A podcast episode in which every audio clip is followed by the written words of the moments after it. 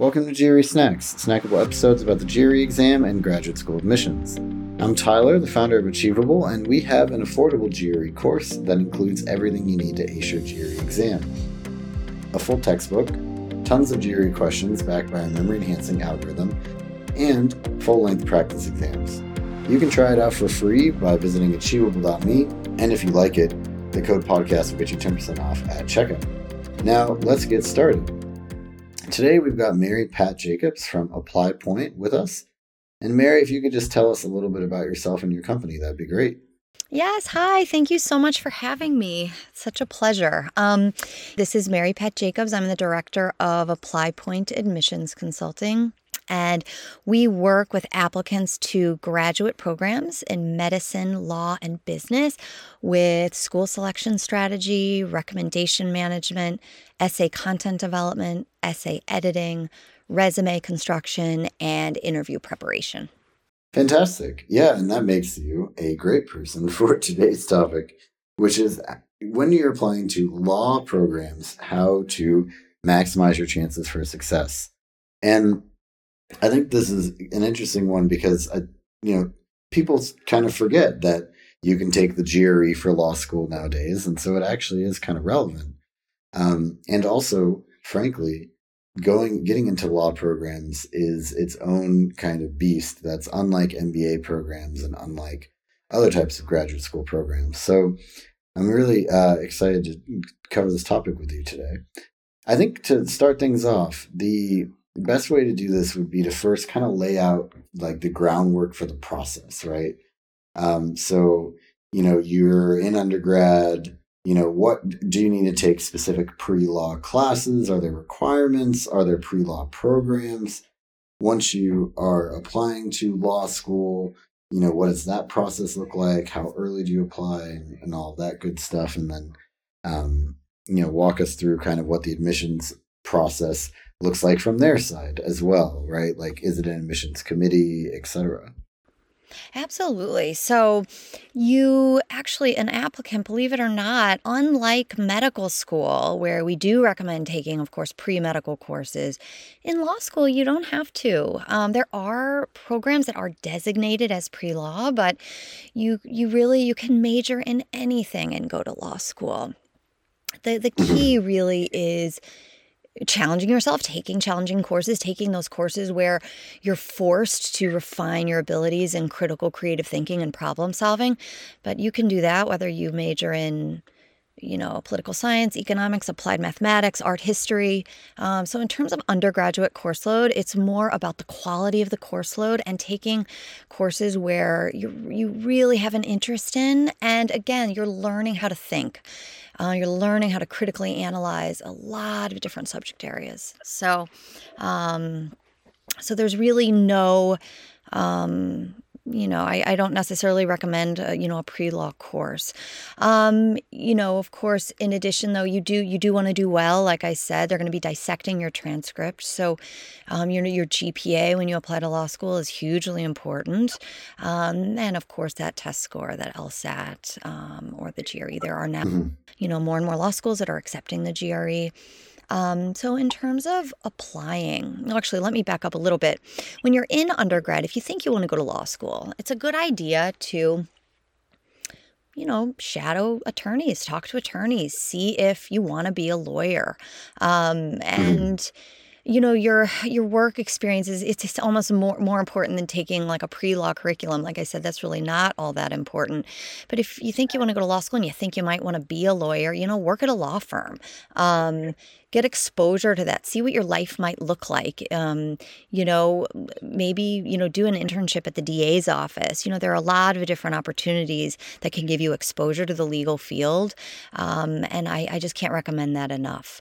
Um, you know that said you don't have to, to to be qualified for law school you don't necessarily have to take you don't have to intern at the DA's office or work in a law firm but you do want to work in challenging internships that are going to make you think.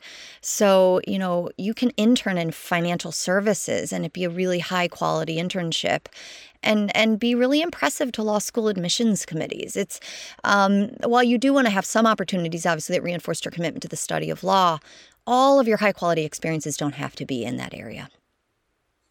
So when you Great. begin when you begin applying to law school, so there are 50% approximately applicants to law school that do not have any work experience. So unlike with business school, um, you know, admissions um, committee members will tell you, you know, we like to have at least four years of work experience for business school full time to your business school applicants.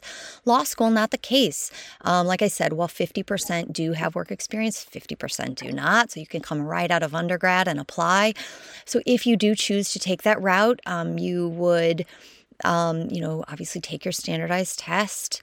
Um, and if you want to apply, you know, if you want to matriculate to law school immediately after graduating from undergrad, you will submit your application um, you know, in the autumn of your senior year. Um, mm-hmm. I always like to give my clients, you know, if we can give my clients the advice of let's apply by Thanksgiving. I would love you to be able to go home and have Thanksgiving dinner and not have to worry about your law school applications anymore. That said, you you can really apply like, you know, by mid-January and be fine time-wise, even though it's a rolling admissions process. Um, so when it comes to the application, once you have that test score out of the way, um, you're going to have your personal statement, a resume that you will submit with the common application through LSAC. Um, you will upload your test score and your transcript through the credential assembly service. And then you'll pick your school list. Once you pick your school list, you're going to see if there are any additional essays required.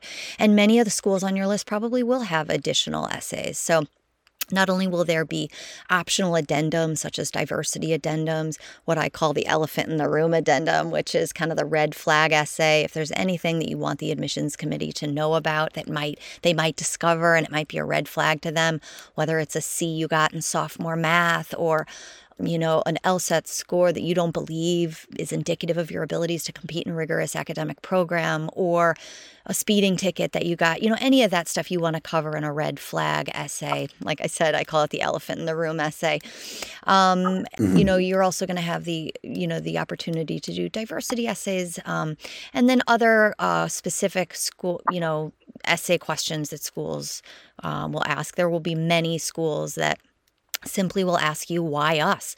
Um, so you want to um, really in, in, in, essays like that um, you want to connect the dots between you know where you've been and where you want to go um, with you know their school specifics. So you don't just want to list a laundry list of, of, of, of 19 specifics that set that school apart for you. You really want to connect the dots for them as to you know you know why that that particular characteristic about that school is compelling for you and um, connecting it with with experiences that you've had in the past with what you want to do in the future is, is a good way of doing that. Depth is always better than breadth. Um, so anyway, in addition to the personal statement and the resume, those um, you know school specific essays and optional addendums, diversity addendums, etc. Once you submit all of that, um, there will be a few schools that interview, though most law schools do not conduct interviews of their mm-hmm. applicants.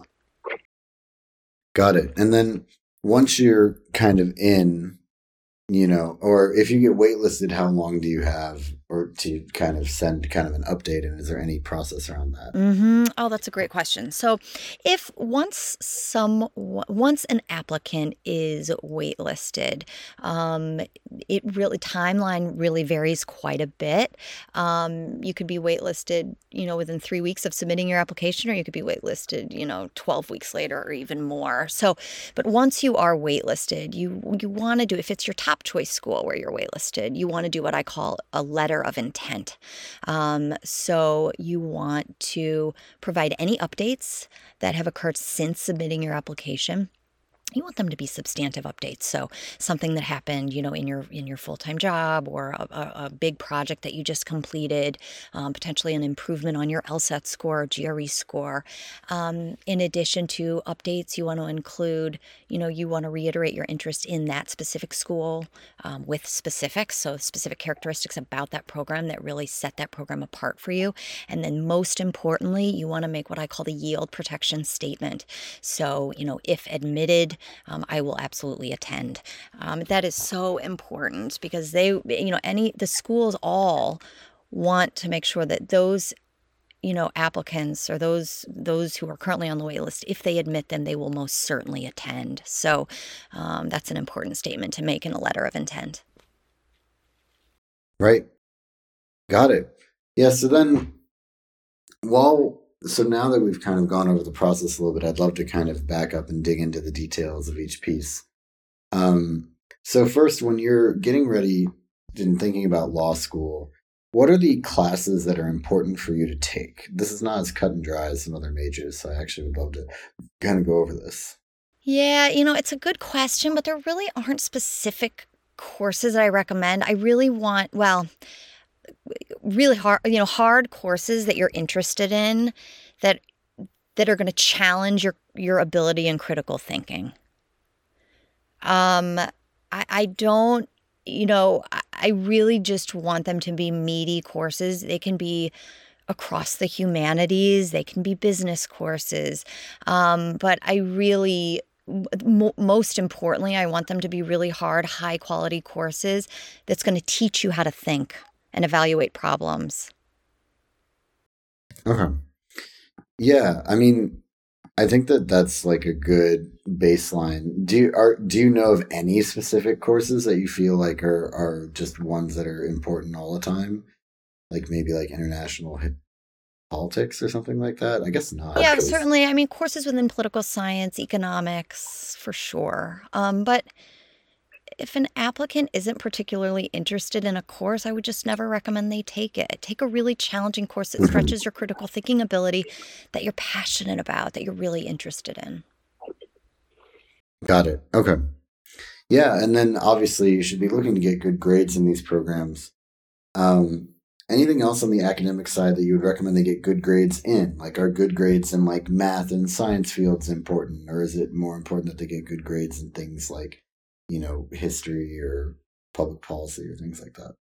You know, not, not really. I mean, I think if, you know, if, if, if there's like, for example, a biology major, you know, someone might say, well, hmm, I wonder why are you, you know, why, why law school and not medical school, for example, or why not a master's degree in within the sciences? But you're going to have plenty of time to explain that, you know, in your personal statement, etc. So, you know, really, like I said, again, any course that is is challenging and makes you think that stretches you know that critical thinking ability. So i really you know even when we counsel our applicants very early on i never recommend a specific major or specific courses.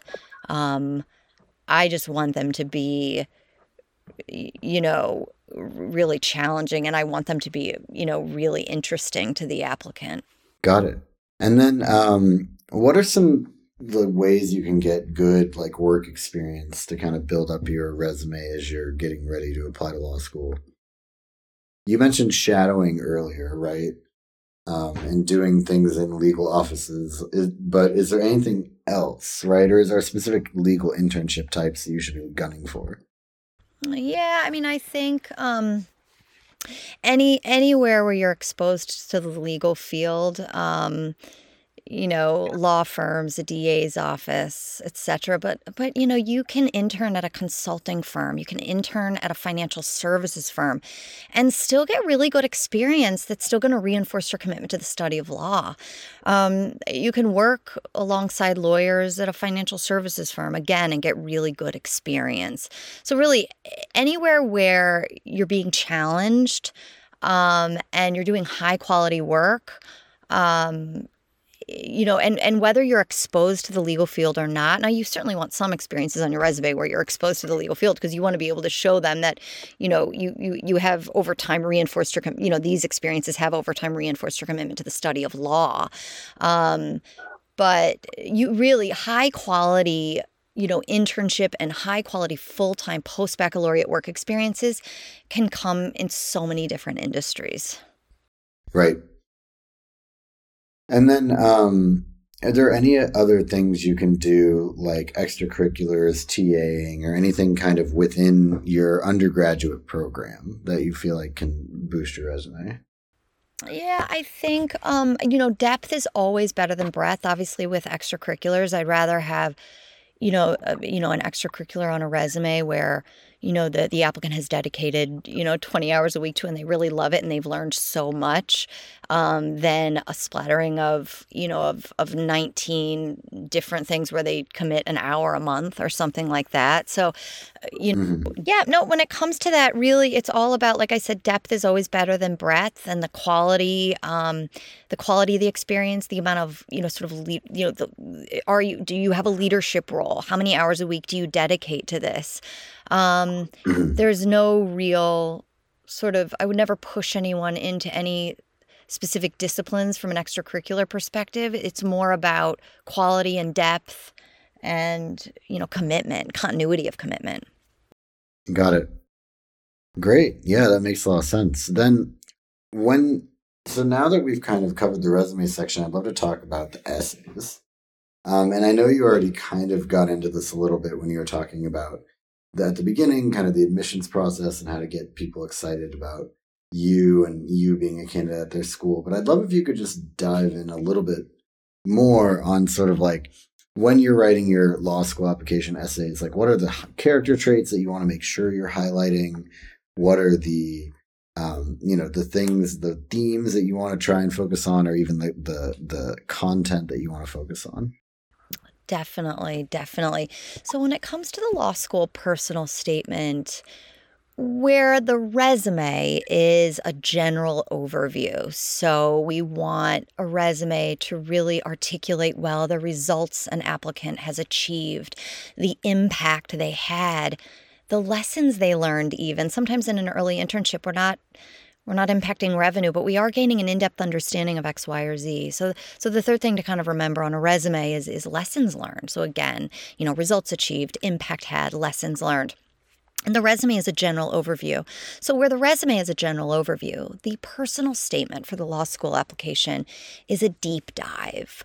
Um, it is, you really want to tell a story that's going to allow the reader to come to their own conclusions about your abilities in critical and creative thinking, problem solving, and or leadership. Um, you know, and or, you know, intellectual curiosity. You want to tell a story that's going to allow them to come to their own conclusions about your commitment to the study of law. The most important thing to remember though is it really is a deep dive and you don't want to, you know, it's it's that what you learned in 5th grade English, show me, don't tell me. Tell me a story again that's going to allow me to come to my own conclusions. Um, and you know, I, I, always recommend our applicants start with what I call a meaningful experience brainstorm. Just taking an inventory of really not only those most meaningful experiences that prompted an evolution in, in their perspective, but also those that they believe will show the reader, you know, again, their critical creative thinking ability, their problem solving ability, their leadership, you know, um, you know, teamwork, you know, um, maturity, um, meaningful experiences that will again kind of show the reader their commitment to the study of law. Once you have that brainstorm and you've really explored, you know, what did I think, feel, see, and do in each of these experiences? Why did they have such an impact on me? What did I learn? Um, then you can get a sense, you can see some trends, and you can get a sense okay, what's really going to help me which deep dive is really going to help me tell my story in the most compelling way? Which deep dive is really going to connect me with the reader? Um, I believe the essay is the most powerful tool to not only articulate your commitment to the study of law, but show the reader who you are. Um, you know, everything else, you know, test scores and transcripts, you know, those are such important pieces of the puzzle. But when you're when you're really you're connecting with the reader, the essays I believe are even more important than those recommendation letters. One of the reasons is recommendation letters are always full of flowers and sunshine. You know, nobody's going to ask somebody to write a letter of recommendation for them that's not overwhelmingly, you know, that, that they know is going to write something that's overwhelmingly positive. So in the admissions process, recommendation letters just rarely set an applicant apart. So you really have the most kind of power to connect with that with that admissions reader, you know, that application reader in your essay. Right. Got it. Yeah, and I mean I think that all the advice that you gave is all like spot on, right? It it really needs to be show not tell. It really needs to come from you and your experiences to try and kind of get these people to understand you. Because at the end of the day, they want not just to know that you're gonna, you know, be successful and be a good alumni that donates or whatever, but also that um, you're gonna be someone that people like there, and that somebody that uh, you know adds to the the sort of the uh, meritage or, or whatever you want to call it of the school itself. Um, now, the last bit of your application is a letter of recommendations. And I, I think it's interesting that you just said that, you know, a lot of times they don't make a huge difference. But what are some of the things that you can do when you're applying to law school to have your letters of recommendation make a big difference? Definitely. And in the law school application, the recommendations from professors are the most important. Um, the good news is professors really do know what they're doing in this regard. They, they do these every year. Um, but you know, again, you want to ask a professor who you know you have a good relationship with, who you know is going to sing your praises. Um, so once you have that, and also, you know, like I said, a professor who knows you well, also you want to prepare them. Even if a professor knows you well and really, really likes you, they're not going to remember every course discussion, every group project, every exam, every time that you feel you really set, set yourself apart from the pack. So it's a good idea to give them some specific examples of your work in their class that they can use to back up their claims of your abilities in the areas of you know like i said critical and creative thinking problem solving you know leadership teamwork um, just overall your intellectual curiosity etc we call it a recommender game plan so and it just makes their job a lot easier and in no way are you you know, influencing the letter in an unethical way. You're just ultimately providing them with some specifics that's going to make them, you know, that's going to help them do their job better. Right. Yeah, that makes a ton of sense. And then any kind of parting thoughts or concluding uh, things that you want to say here before we wrap this up? You know, not really, other than that if if you do not have a successful application, if there's a year where you are not admitted. Um, not only can reapplicants are highly, highly valued. Also, if you don't feel that your application is strong this year, you know, get another year of work experience and apply again. Um, you know, like I said, 50% of law school applicants um, have work experience. So um, you're, you know, you're only going to be strengthening your application by waiting a year. Got it. Great. Well, thank you so much. This has been GRE Snacks, hosted by Tyler from Achievable with Mary Pat Jacobs from ApplyPoint. And Achievable has a great online GRE course you can try for free at achievable.me, and the code podcast will get you 10% off at checkout.